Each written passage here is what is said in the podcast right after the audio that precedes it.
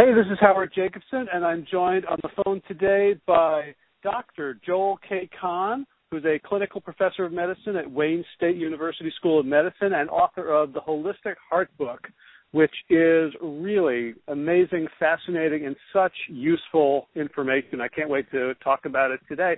Welcome, Dr. Kahn. Well, thank you, and uh, believe me, I got goosebumps uh, talking to you, so it's mutual love. It's all good. Awesome. Um, so before we jump into the specific recommendations and findings that you outline in the book, I'd love to hear a little bit about your personal story. I know that you and I were both heavily influenced uh, by John Robbins' Diet for a New America. Um, I was I'm curious what what came first, your interest in a plant-based lifestyle or your interest in medicine as a profession? Um, it's also mixed together. Um, just real briefly, I grew up keeping kosher. That okay. helped me in one way, maybe in many ways. I should give credit. It's almost the Jewish New Year. I should give credit to the Lord above, but it helped me knowing some foods you eat, some foods you don't eat. So, I mean, and when you're in a plant-based diet, you know that there's that fence around what you do and what you don't do. So I grew up with that. I mean, I can tell you it was the most perfect, least perfect, but it was a tradition we followed in my home pretty tightly. Went up to University of Michigan, age 18. Had been dating my wife for a number of years by then. We met in elementary school. Another lovely story on the side. And said, you know what? Being vegetarian is going to be the easiest way to follow these rules. I don't have to worry what's got meat, what's got milk, what's mixed with what. And the uh, Ann Arbor life as a vegetarian was pretty easy. Um, and that's kind of where it started. And I was a very uneducated um, reasonably observant vegetarian uh, with a broad definition of vegetarian because back home at mom's or mother-in-law's would be whatever was on the table. And then just as you said um i was uh, right around that time i went to ann arbor to begin an undergraduate and medical school course.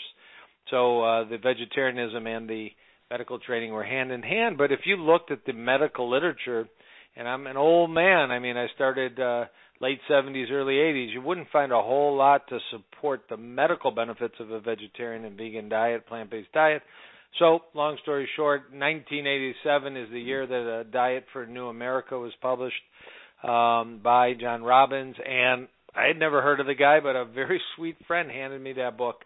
Said, "I know you're going on vacation. You probably enjoy reading it," and that really set the stage to say, "Whoa, there's science about the environment. Whoa, there's science about animal rights and not just science, emotions, and all. And then, um, you know, as much as there was at that time, science to say there were chronic diseases that I was studying at that point wasn't quite out in practice yet.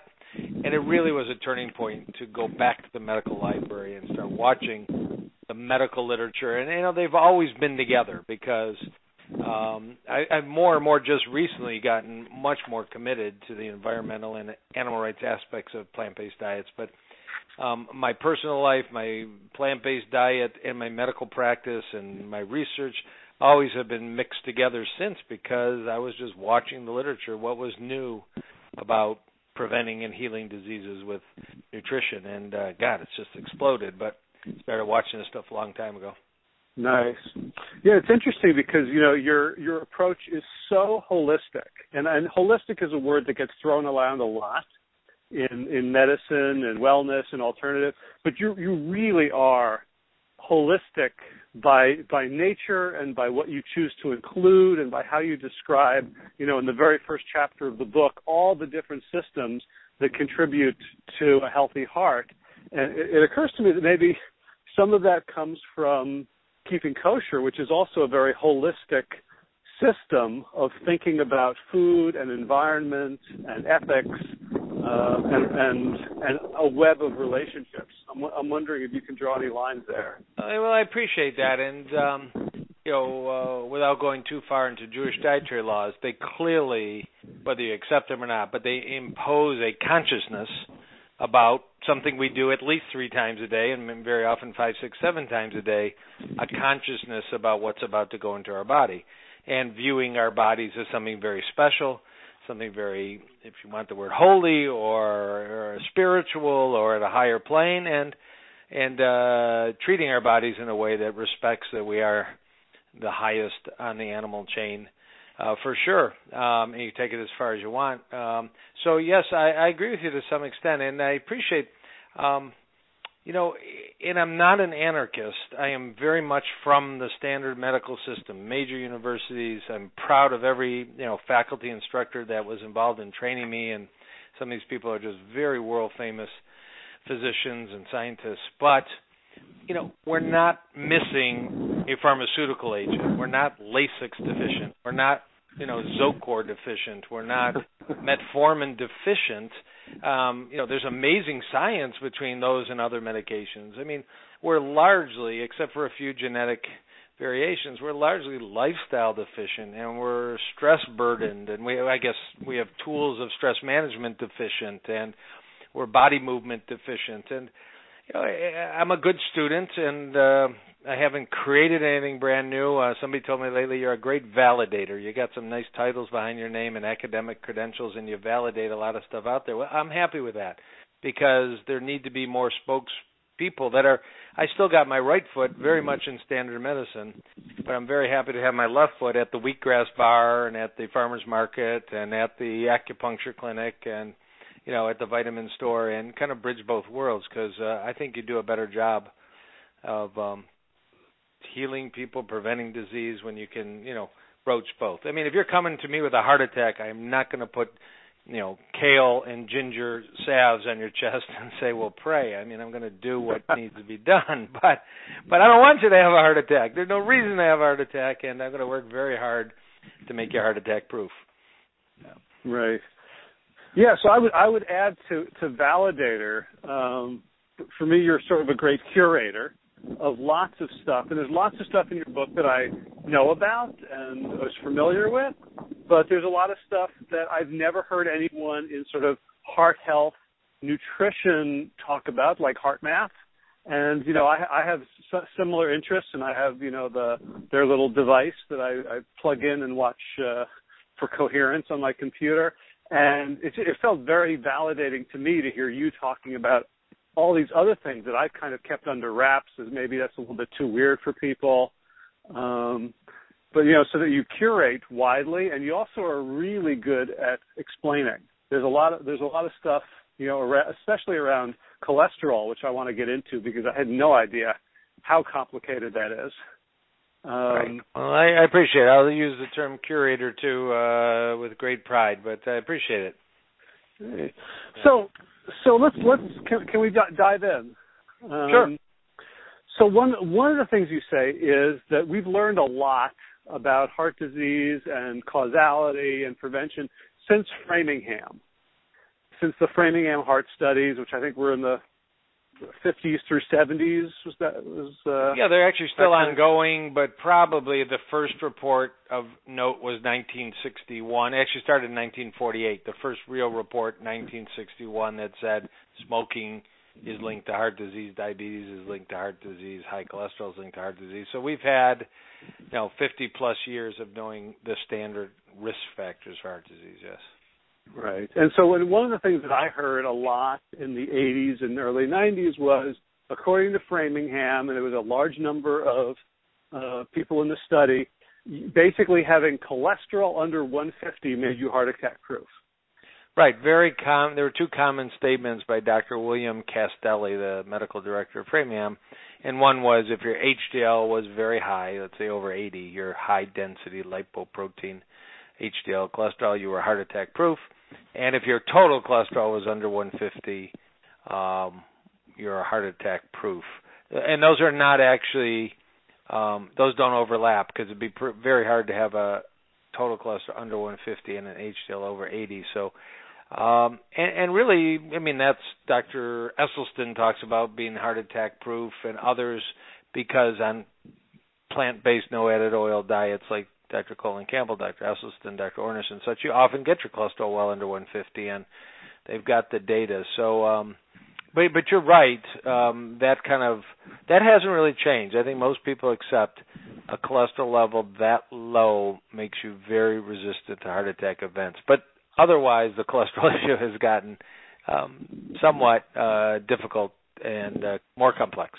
Right. So I want to ask you about that because the cholesterol debate has turned into a fault line between the plant-based community and let's say the paleo or you know I've gone to a lot of acupuncturists and Chinese medicine people who are very much into their you know broth. And and their view of cholesterol is we've got it completely wrong.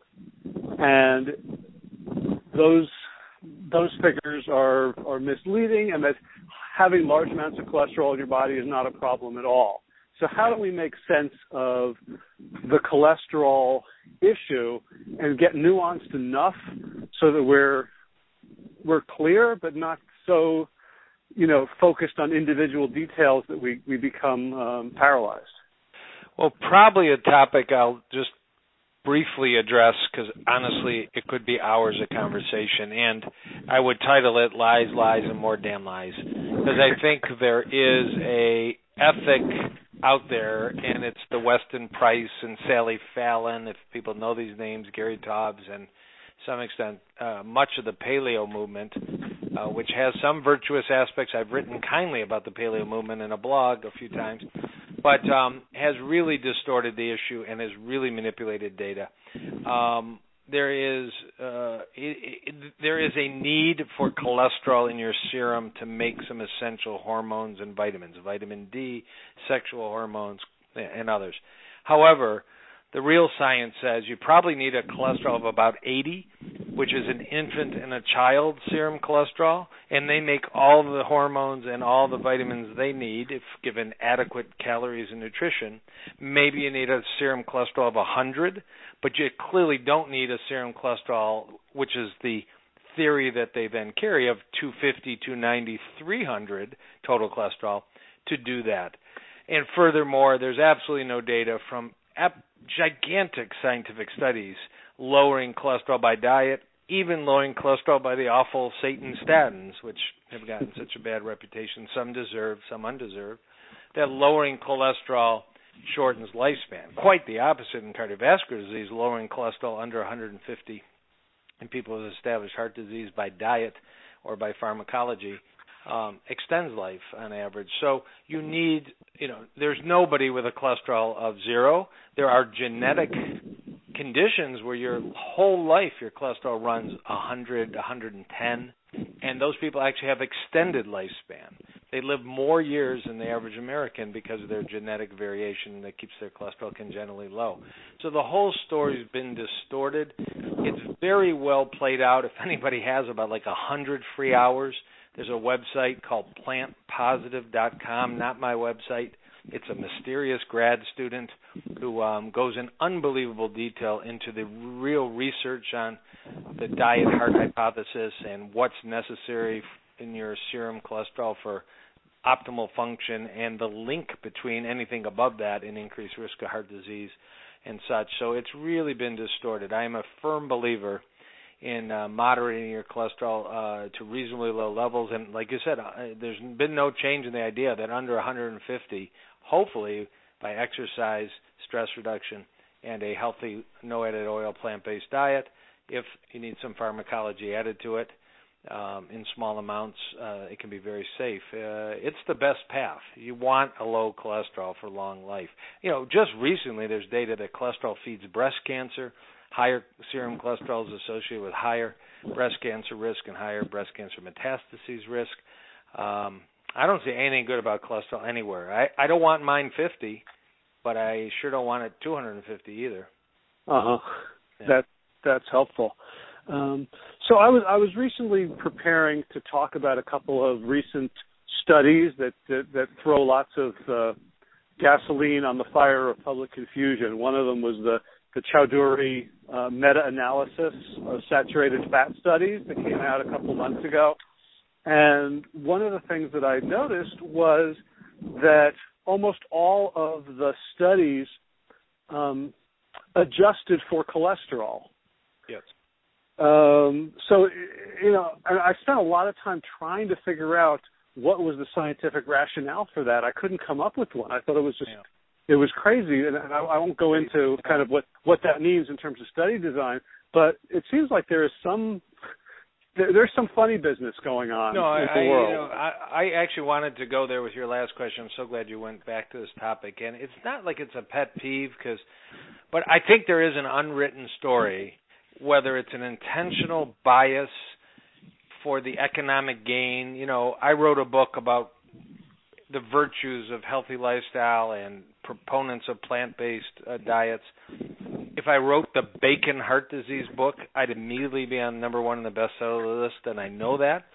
Um, there is a great economic benefit to being a person with some credentials and telling the public what they want to hear, right or wrong. And uh, and I think there's a story there untold. But the story does say the evil Dr. Ancel Keys. And if some of your listeners don't know who, but he was a double PhD from Oxford and uh, California, University of South California, if I remember, you know, designed the K rations during World War II, which was a little box of 3,000 calories worth of nutrition that saved so many soldiers in the field during World War II.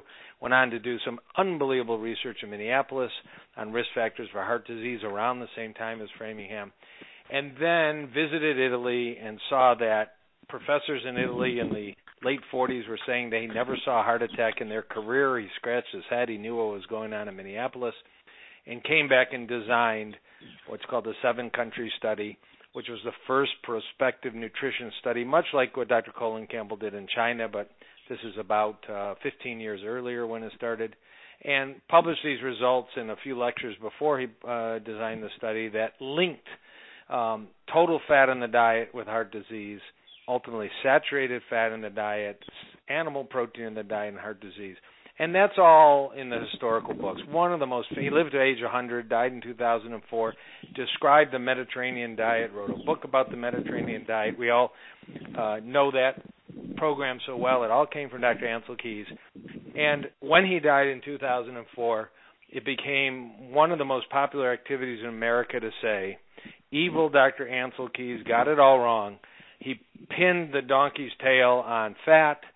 Because of that, companies like Snackwell made great products like Snackwell cookie cream cookies we all ate. And look what happened. America got fat. If we if fat's bad and everything else is good, we should have got skinnier and healthier. We didn't. Well, it was a Snackwell cookie we were eating. It wasn't, you know, an orange, an apple, a banana, and a pomegranate that we substituted um as we supposedly reduce fat in our diet at Dr. Key's recommendation. The real data is America never actually reduced fat content in the diet.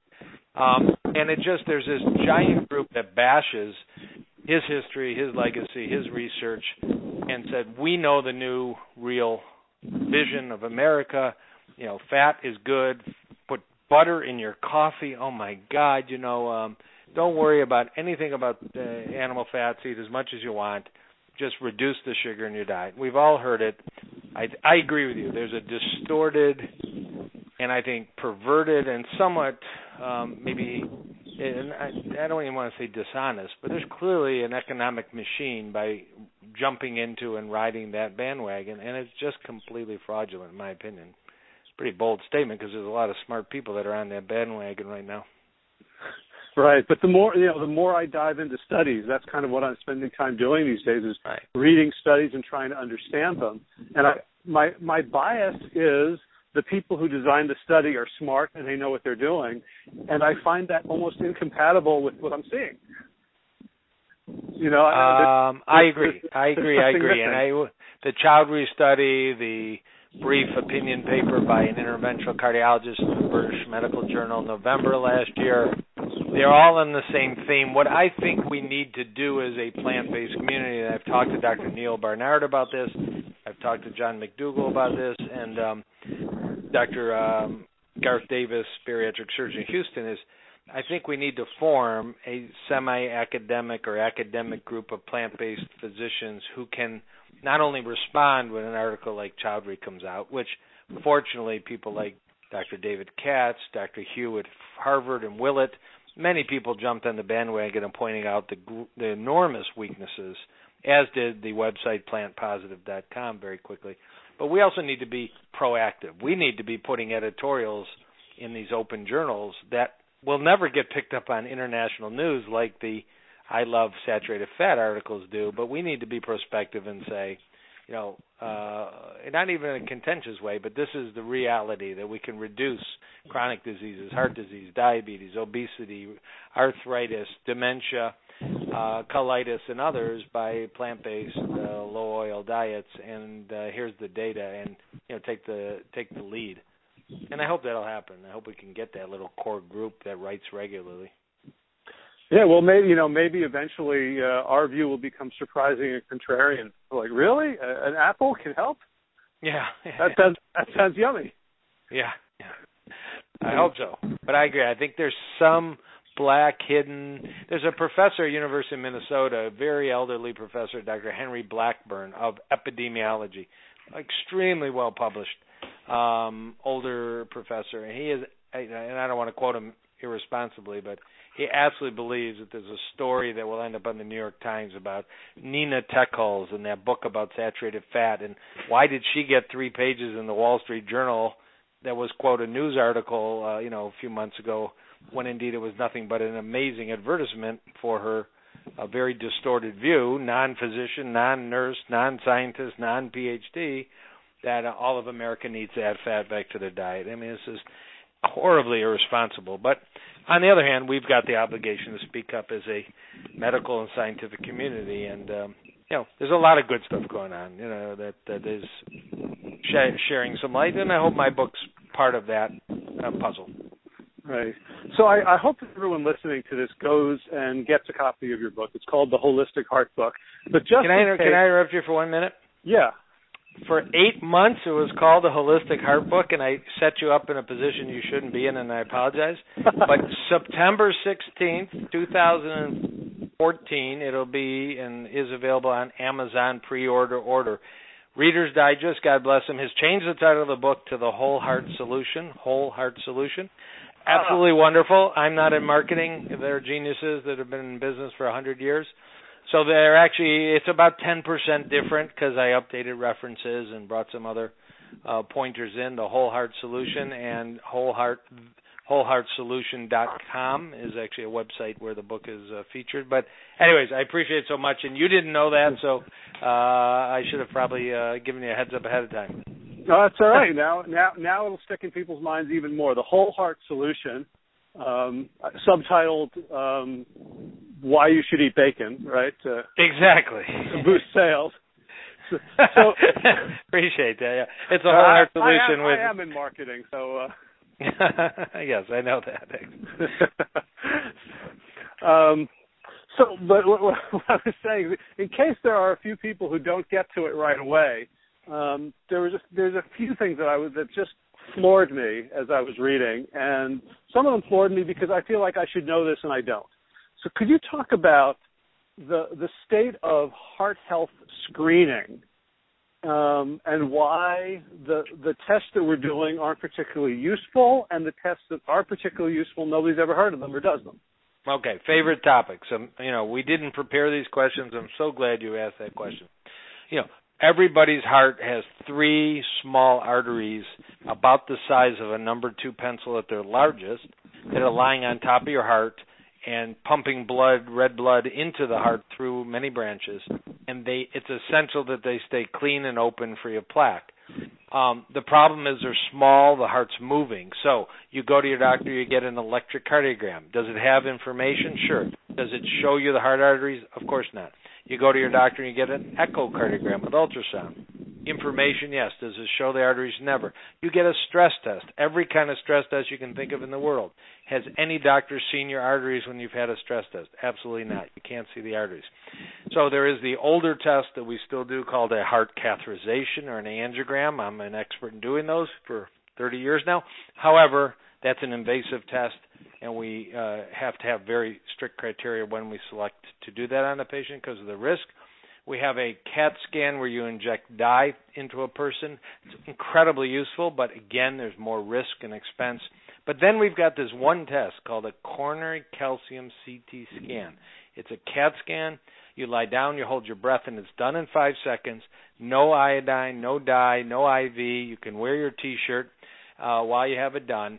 And in at the end of that five or ten seconds, images are available, and voila, you see the three heart arteries you see them from their beginning to their termination and you see if they're calcified if they're everybody knows the term hardening of the arteries. You see if they're hardened.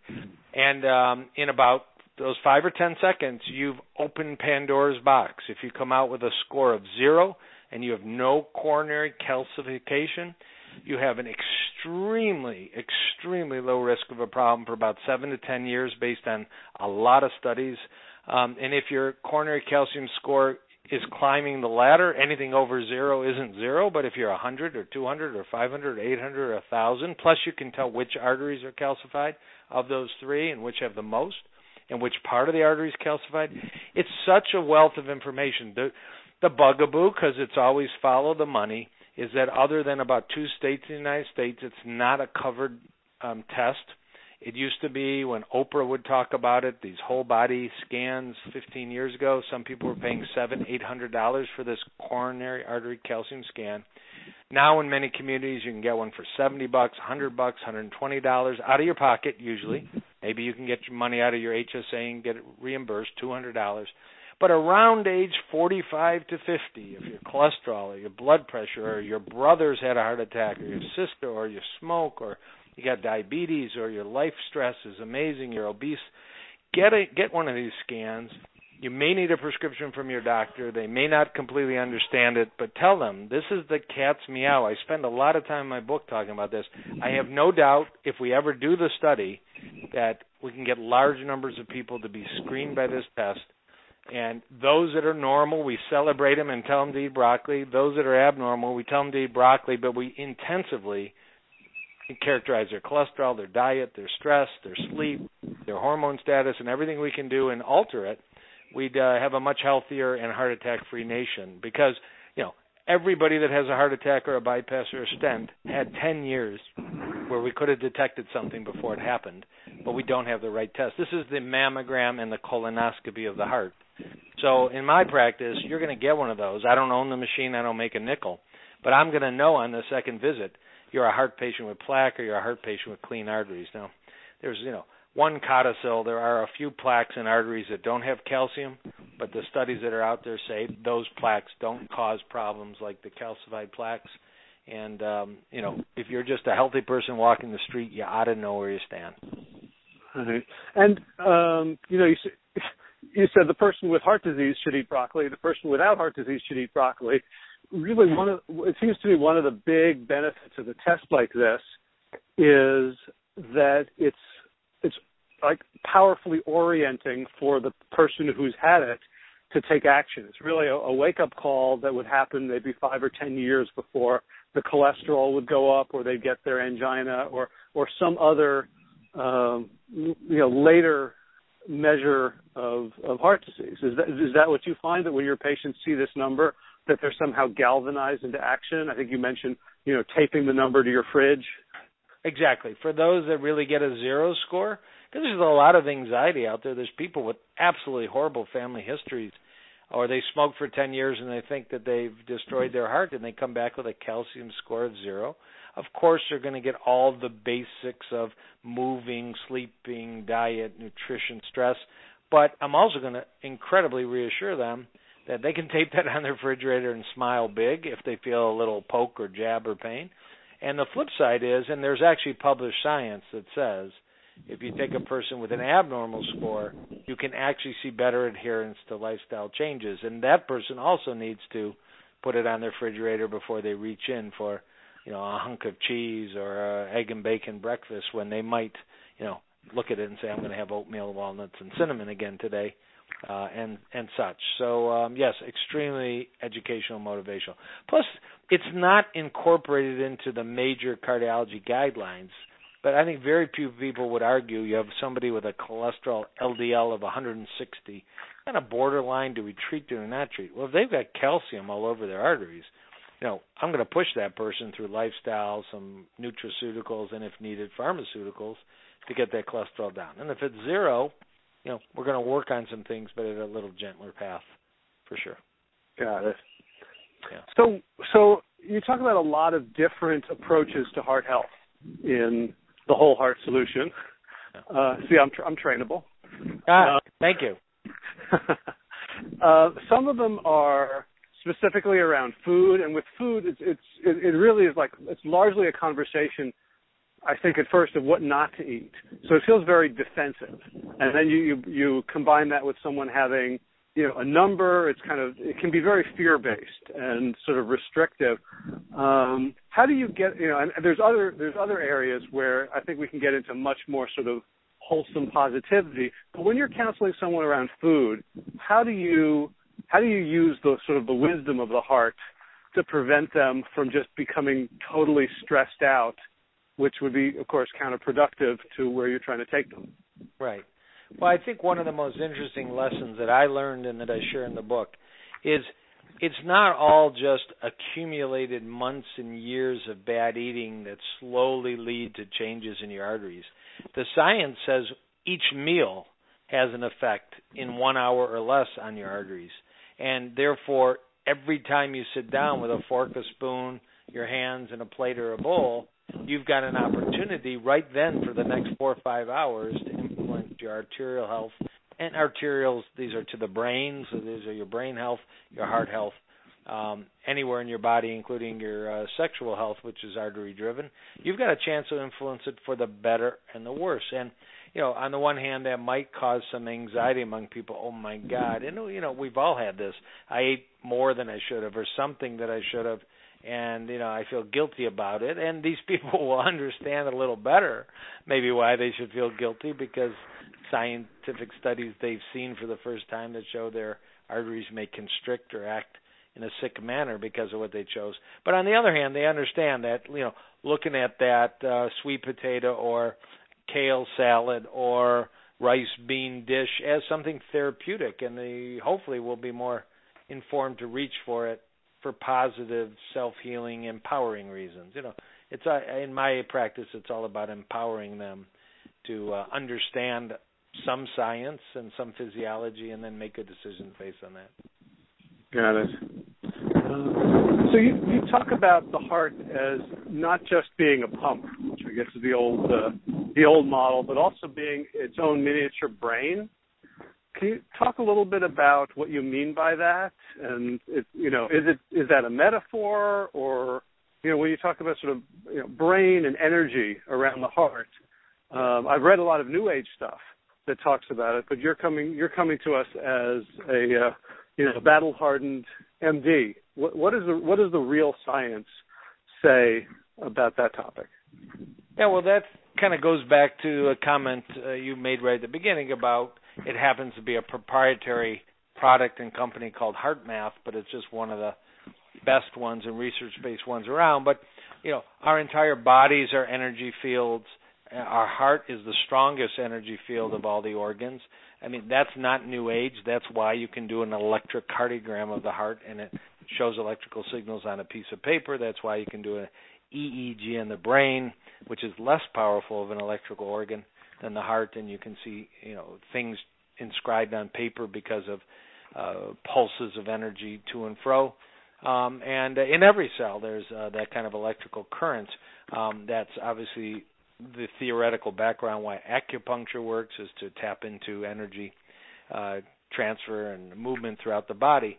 Um, but you know what what's fascinated me because I'm looking for tools for my own life, for my patients more so, of things I can teach them in terms of stress management and heart health. So it turns out you can focus on uh, utilizing for the for your benefit this heart energy field. I think some of the most fascinating data is that, uh, and you mentioned the word coherence, is that two people within about five to six feet of each other, because that's about the range of our energy field around us.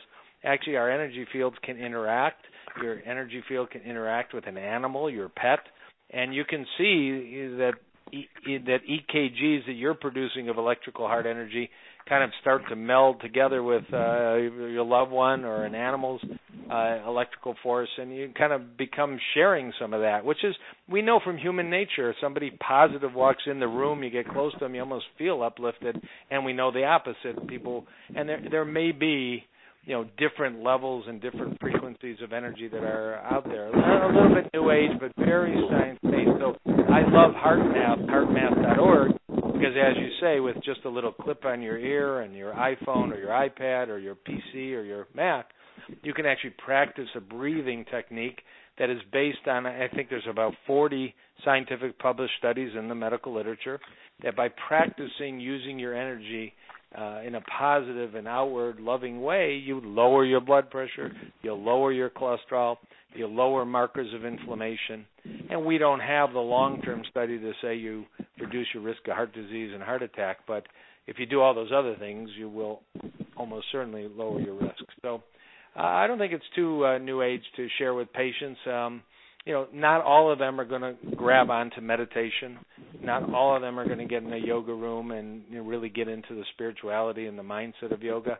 And a lot of us like tools and video games. And HeartMath is just one of the better kind of heart-oriented video games out there. And no disrespect to the genius creators. Right, and, and there's something really nice about. So when you said um, you know, we, we we've all been in a situation where we felt uplifted by someone or or stressed out or or you know, sort of someone's like parasitically sucking on our energy and making us feel bad. And yeah, we we live in such sort of a, a numbers driven, objective, scientific. If you can't measure it, it can't be real society. That to hear that that, that these effects are real and they're they can be measurable. It, it, it kind of makes me trust myself more. Absolutely, absolutely. You know, some of the projects HeartMath is doing about this global coherence, which I'm sure you've seen a little bit, and setting up stations around the world. I, I you know, you don't know what you don't measure, and I'm, I live by the uh, statement: be open-minded, but not so open-minded that your brains fall out. You know, not everything new and everything interesting is worth your time or going to pan out, but um, you know, the first thing that I saw about HeartMath was list of publications, and uh, I heard about it from some of the most credible physicians I knew. And when I delved into it and read the stuff, I said, you know, this is this is not necessarily snake oil. This is like PhDs who've publishing their data for people to analyze. So, bully for them. Right. Um, so, so a lot of the book talks about uh, nutrition and diet, and I, I feel like people who listen to, to this podcast kind of are hit over the head with that. With with your permission, I would love to talk about some of the things you talk about that almost nobody else does. Okay. Um, can we talk about spices? You really like ah, spices. Oh, I really like spices. I think you know spices are some of the lowest hanging fruit. You, you know, I have patients in my practice from fancy neighborhoods with a lot of access to all kinds of resources and I have people a tremendous amount of my practice is blue collar wonderful people. And you know, I got to look for things that they can do simply and easily if they don't necessarily have access to go to the Pritikin Center for 2 weeks or you know, go spend 10 days with John McDougall or such. It's just not on the calendar. So one of the simplest things I can do is understand that Spices are plants, dried plants, or you can grab them out of your garden if you have the wherewithal to grow them. Spices are some of the most powerful antioxidants, anti-inflammatory, nutritional boosters we have. And routinely adding spices to your food, some you know, with the knowledge that some of them are more powerful than others, can take any plate any food and boost its um, nutritional value, you know, in just a matter of a few seconds and a few pennies. So, you know, some of those all-star winners, we've all now just been beat over the head in a good way about turmeric uh, from the Indian tradition, whether you can find it somewhere raw and shave it yourself or buy it hopefully relatively fresh um, as a ground turmeric, but its anti-inflammatory properties, tasty little thing on vegetables, soups, salads uh, casseroles. Um, you know, if you've got diabetes, if you've got high cholesterol, if you've got arthritic problems, turmeric is amazing. Ginger is probably they're neck and neck. I just learned today that ginger and turmeric are actually from the same family of um, uh, kind of spices and lineage. Uh, extremely uh, potent anti-inflammatory uh, spice, ginger that you can add in, you know, kind of sweet stuff or um, or, or any soups or uh, you know prepared foods. Um, and then you get into the kind of sweeter things like the cinnamons, the allspice, the cloves, um, nutmeg, and you know. So I buy these little mixes of organic spices that have multiples of these together and use them liberally. Um, and I encourage everybody to do the same. Um, you know, the optimal would be if you have a spice garden and you can actually pick this stuff and use it as fresh as can be. But um, great, great, great way to improve your health. Um, the latest thing I learned, and I have to give credit because you know you stand on the shoulders of really great people, but um, the website nutritionfacts.org and Dr. Michael Greger.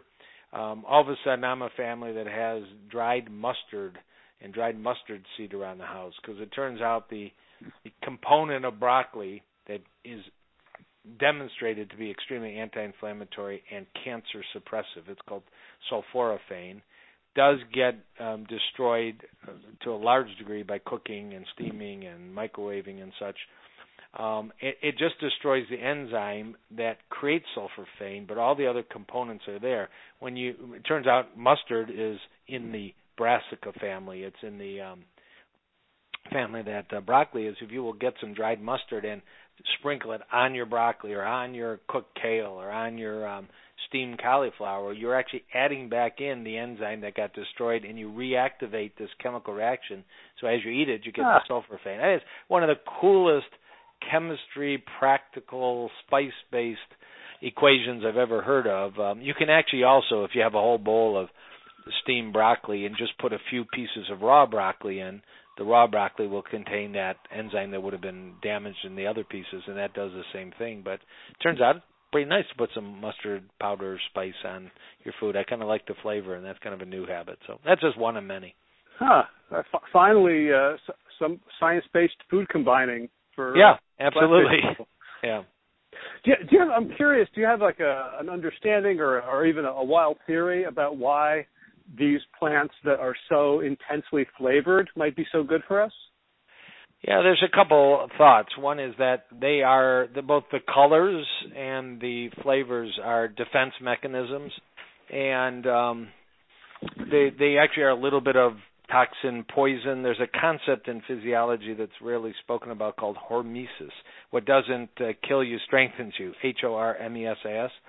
But that a little bit of plant-based toxin um, in the spices and in the colorful part that are there to potentially ward off a predator we're big and powerful and much heavier than most of plant predators, so we get a little bit of a reaction uh, in terms of uh, boosting our immune system, boosting our reaction, and and the net is a long-term health benefit. So, um, uh, you know, it's it's the plant's defense mechanisms that are powering up our own internal immune system and um, largely immune system, and we're benefiting from it by this physiologic concept called hormesis.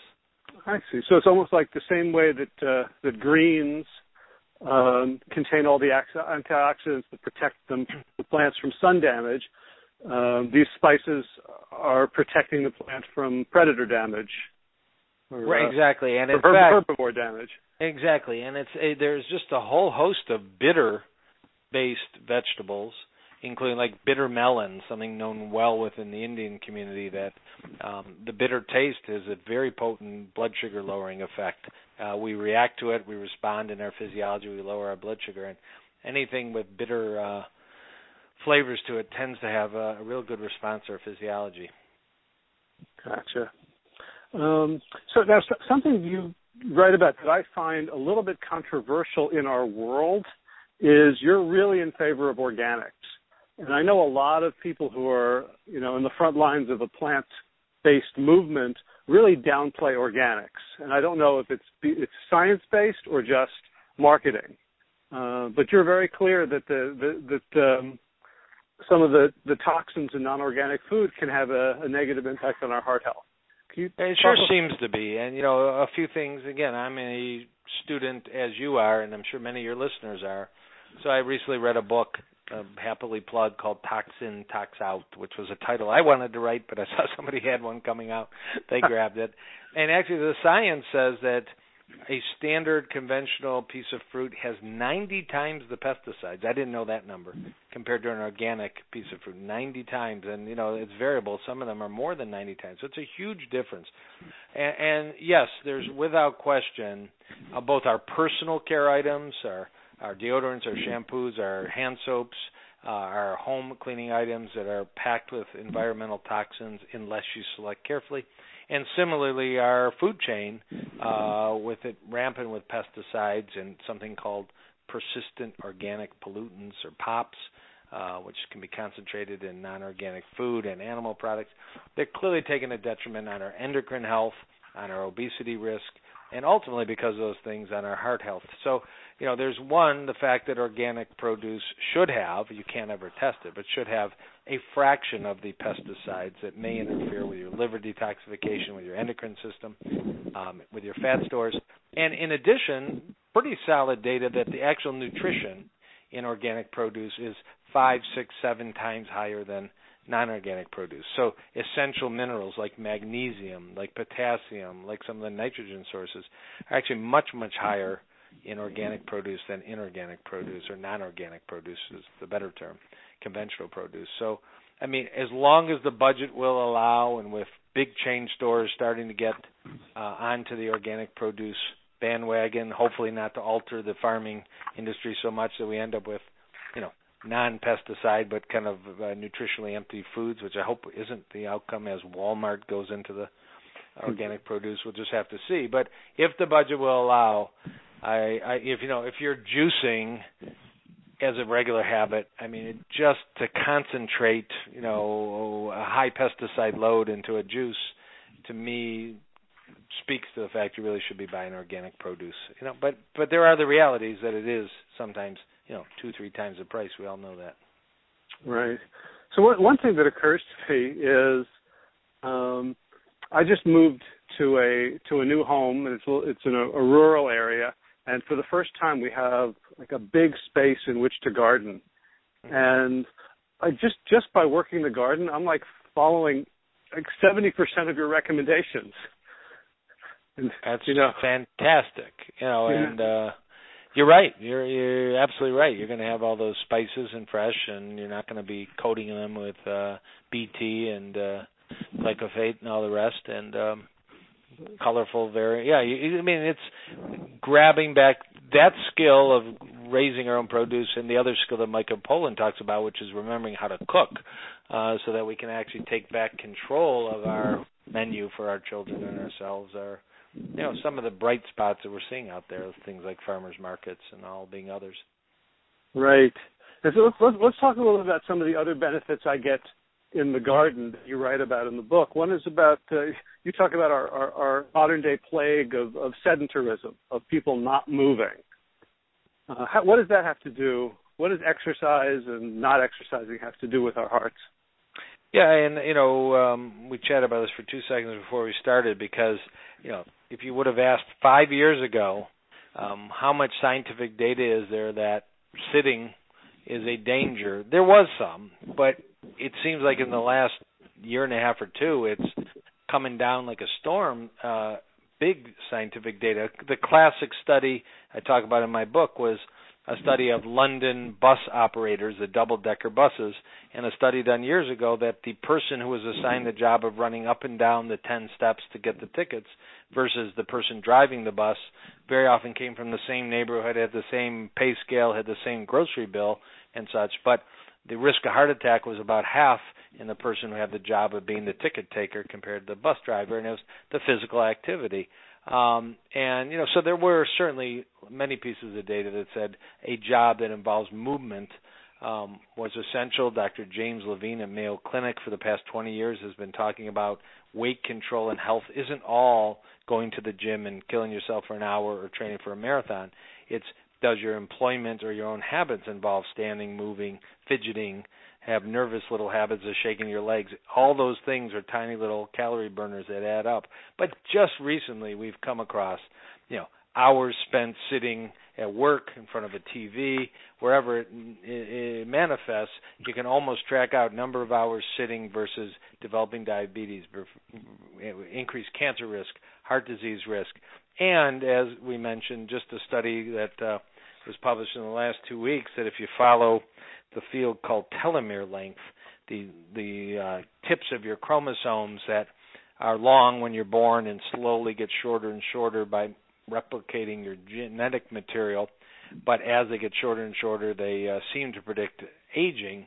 That people who get up, stand, move, walk, take phone calls, uh, work at a standing desk, all those kind of movements have longer telomeres, which is a, a signal of better anti-aging resistance uh, or aging resistance than people that uh, have a much more sedentary life. So you can actually anti-age yourself one of the least expensive and most reasonable ways by gardening, by getting a standing desk, by getting up every hour and walking for five minutes around your desk and stretching and moving. Um, you know, there are certain people that are locked to computers and locked to jobs, but more than anybody, those people need to know the power of taking some walks at lunchtime, parking their car further away, taking the stairs up to the office, and just getting up and moving. Uh, again, David Katz, MD at Yale, has this great video series called Activity Based Everywhere ABE. I may be doing him no justice there. It's called ABE, but it's these little short videos of, you know, if you need some guidance at work, what to do for three, four minutes at your desk to stretch, to move. Uh, but uh, you know, it's just common language now. So your gardening is, you know, it's getting you better quality food. It's causing you to go in the house and prepare food, and it's causing you to move and all to garden. So it's a it's a triple winner. I agree. Right, and maybe a little bit later we can talk about earthing, which you which you offer in your book without, um, you know, standing behind. There's not enough scientific evidence to to tout it. Maybe we can talk about that in a little bit. Um, but one one of the things I love what you said about exercise is that most of us have a binary view where we think I either have zero minutes or 30 minutes. Like those are the two times, or more, depending on you know what what you consider exercise. But, but if I if I don't have 30 minutes, I can't do any. And you have right. a great list of sort of lifestyle hacks, and I realized how many of these things. Uh, like I go out of my way to avoid doing just because I never thought about it. Like how many times will I circle the parking lot looking for a good spot? Or how how many times will I take the the grocery cart and tip it up on the curb so it won't roll into another car so that I don't have to, you know, walk 30 feet to return it. And, and you really quickly and powerfully reconceptualized all of those things as opportunities for healthy movement for me.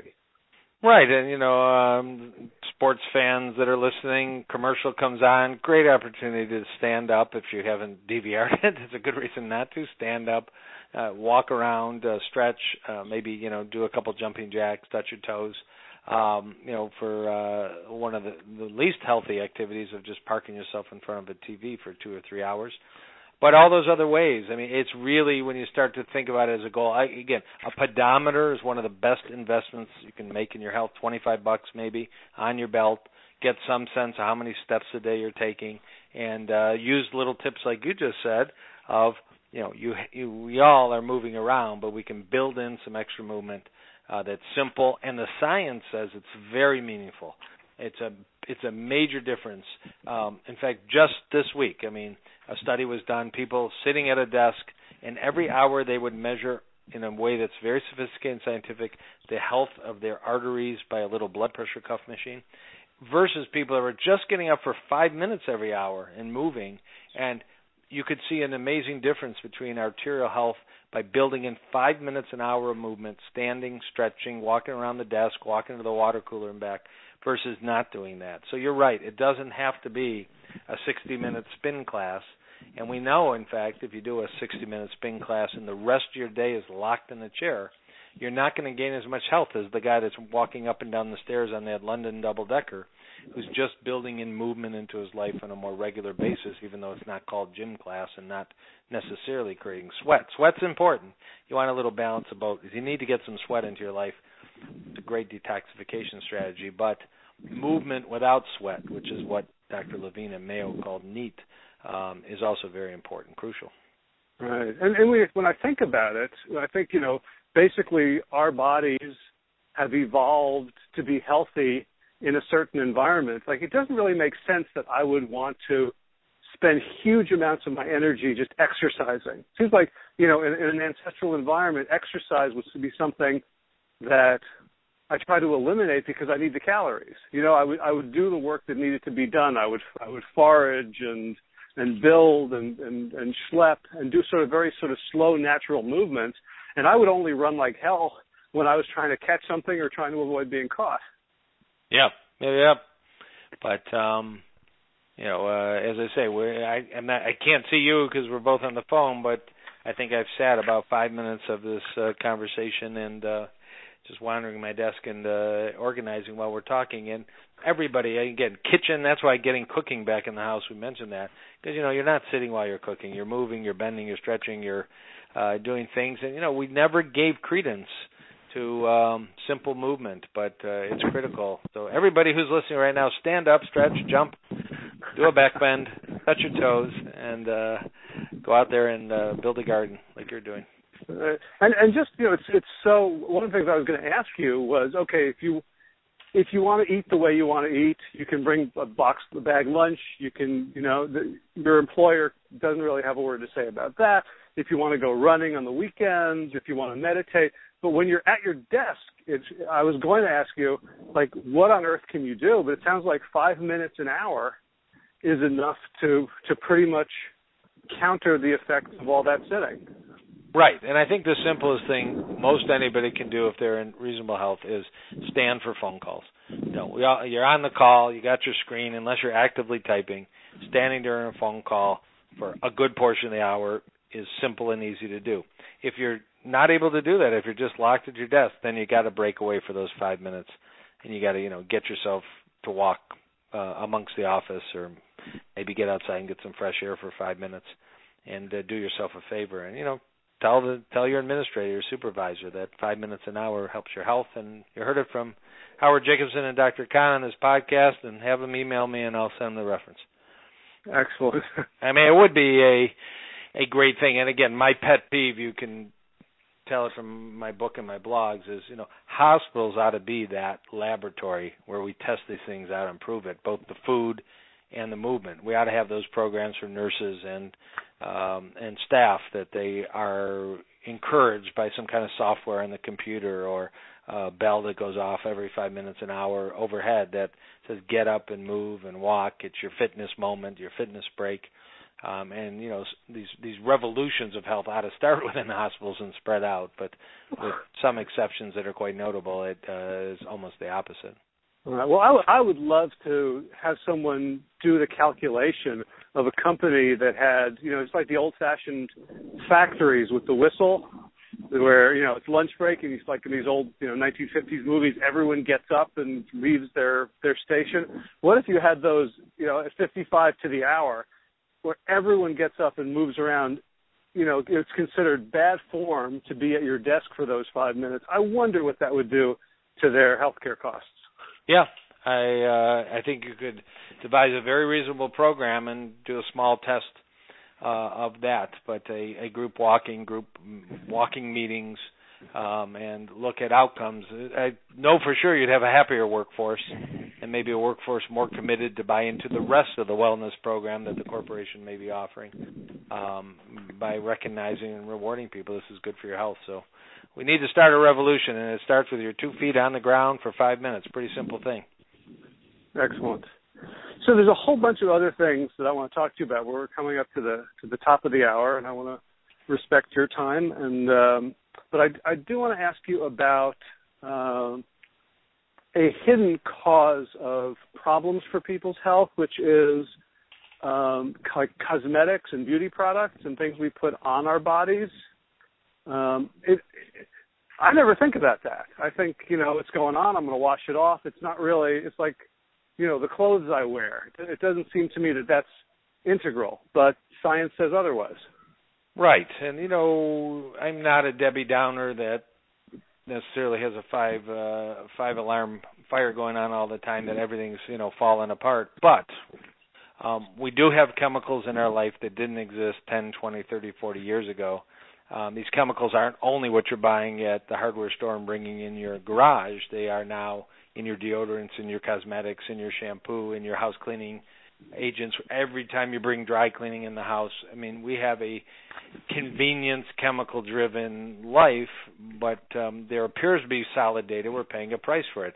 You know, many people have heard, and, and probably the biggest example is just how many plastics are in our life that weren't in our life, you know, a generation ago. There were some, but not nearly the number. I mean, almost every food item we buy nowadays is prepackaged in plastics, and we're learning that most people have heard by now bisphenol A or BPA in plastic bottles and other plastics because you can urinate in a cup, send it off to a lab, and in about 90% of Americans, you can measure detectable levels of a chemical that has no role in our body and no purpose other than it seems to disrupt our endocrine hormone system, being linked to diabetes, to obesity, um, to maybe some fertility problems, and more and more to heart disease issues of hypertension and such.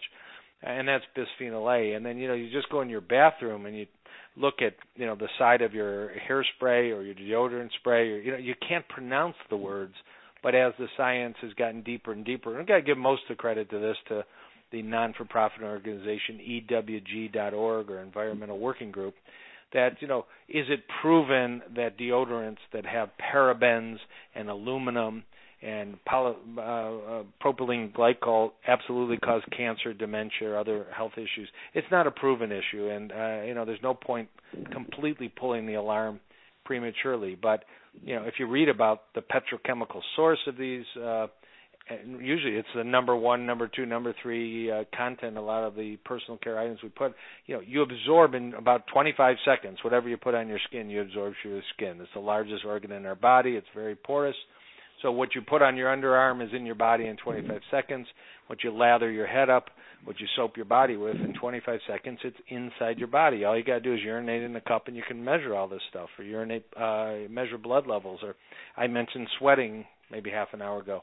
You can sit in a sauna, collect the sauna dripping off your chin. You can measure mercury, lead, arsenic, cadmium, phthalates, and all kinds of chemicals that never existed in normal human um, conditions. So the point is be aware. I mean, it it's important to learn how to detoxify by eating lots of green leafy vegetables, lots of fresh water, um, sitting in saunas, uh, going to yoga classes, and sweating heavily uh, exercise and breathing, meditation. These are all detoxifying strategies. But be aware of what's going in your body. You won't have as much need to exit and detoxify. And so it's pretty simple nowadays to replace toothpaste and shampoos and soaps and uh, anything that's going on your skin. There's kind of this rule: if you wouldn't, you know, only put on your skin what you would eat, or you know, if you wouldn't eat it, don't put it on your skin. Would be the opposite and you know you probably wouldn't eat something that had that list of 25 chemicals you can't pronounce um and you probably shouldn't so we become aware of it and there's just so many options now now i happen today to walk through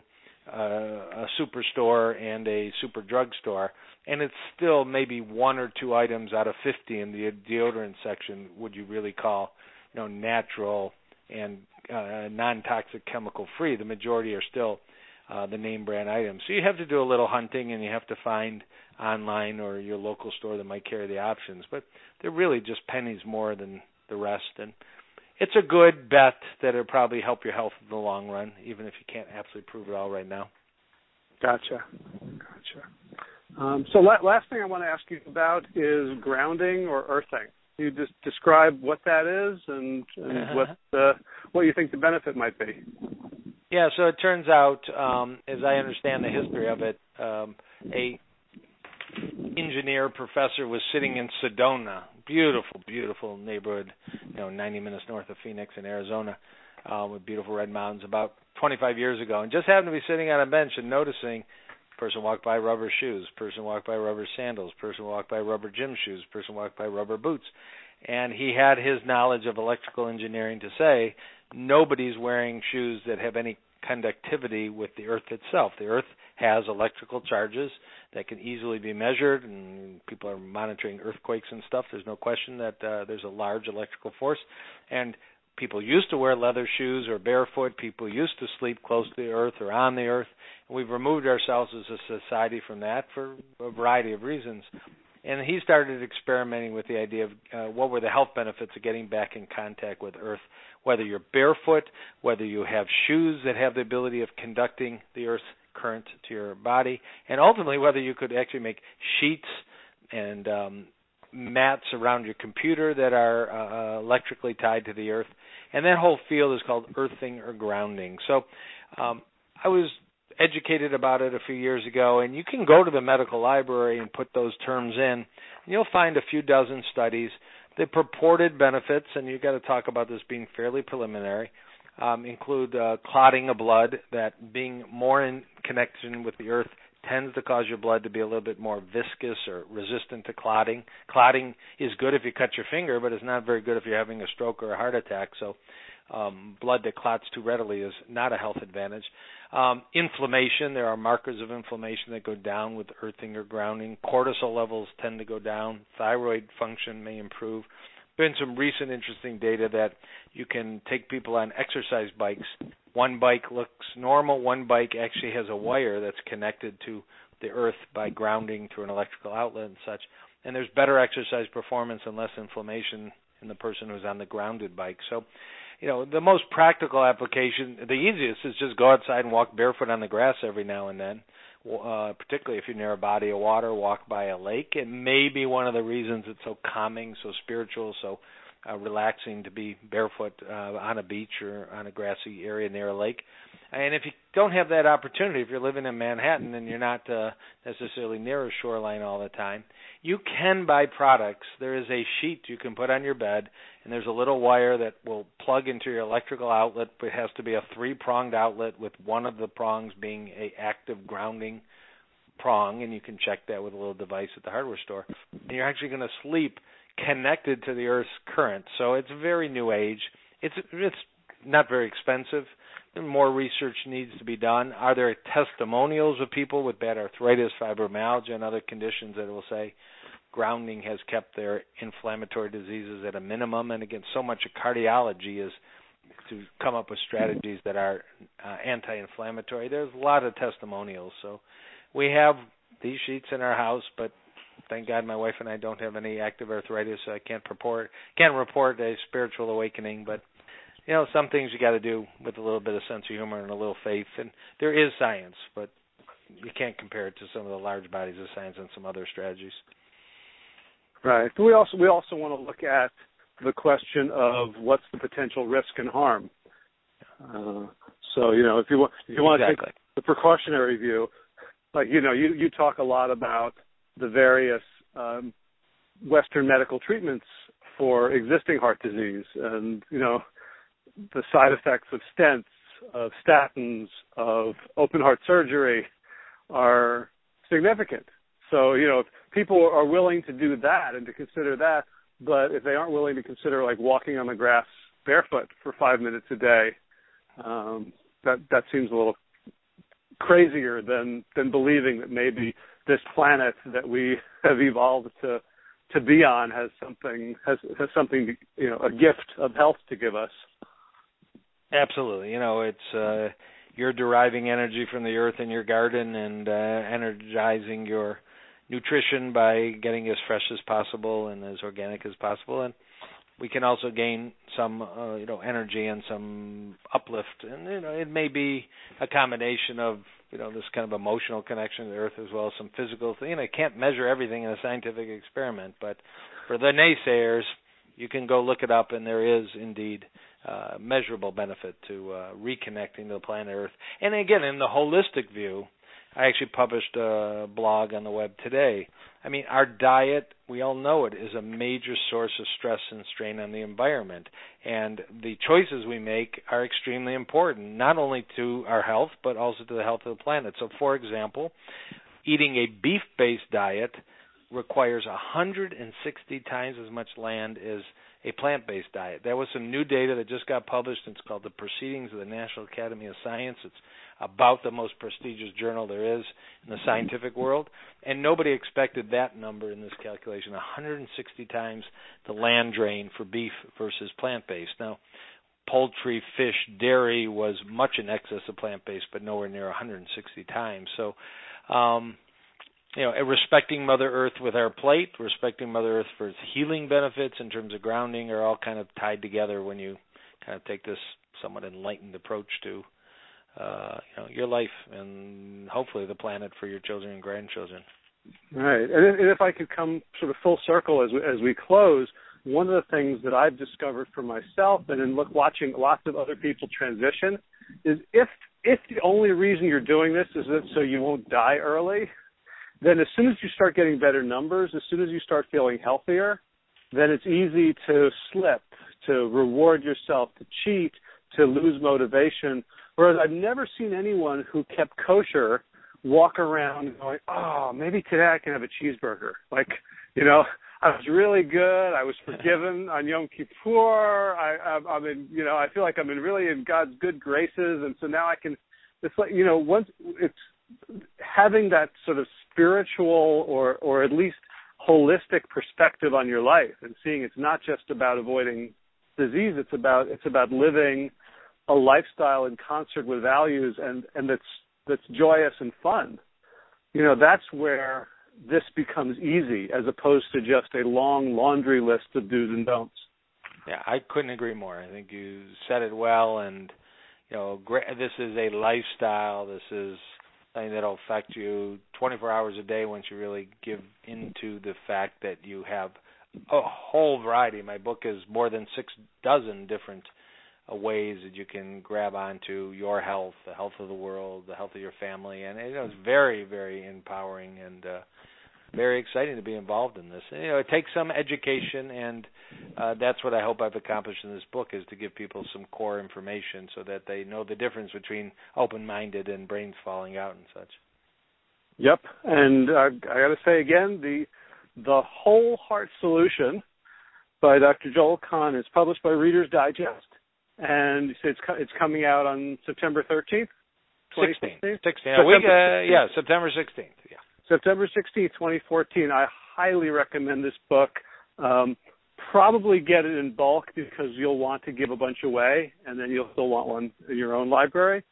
Um, Dr. Joel Kahn, thank you so much for taking the time to to join me on this call.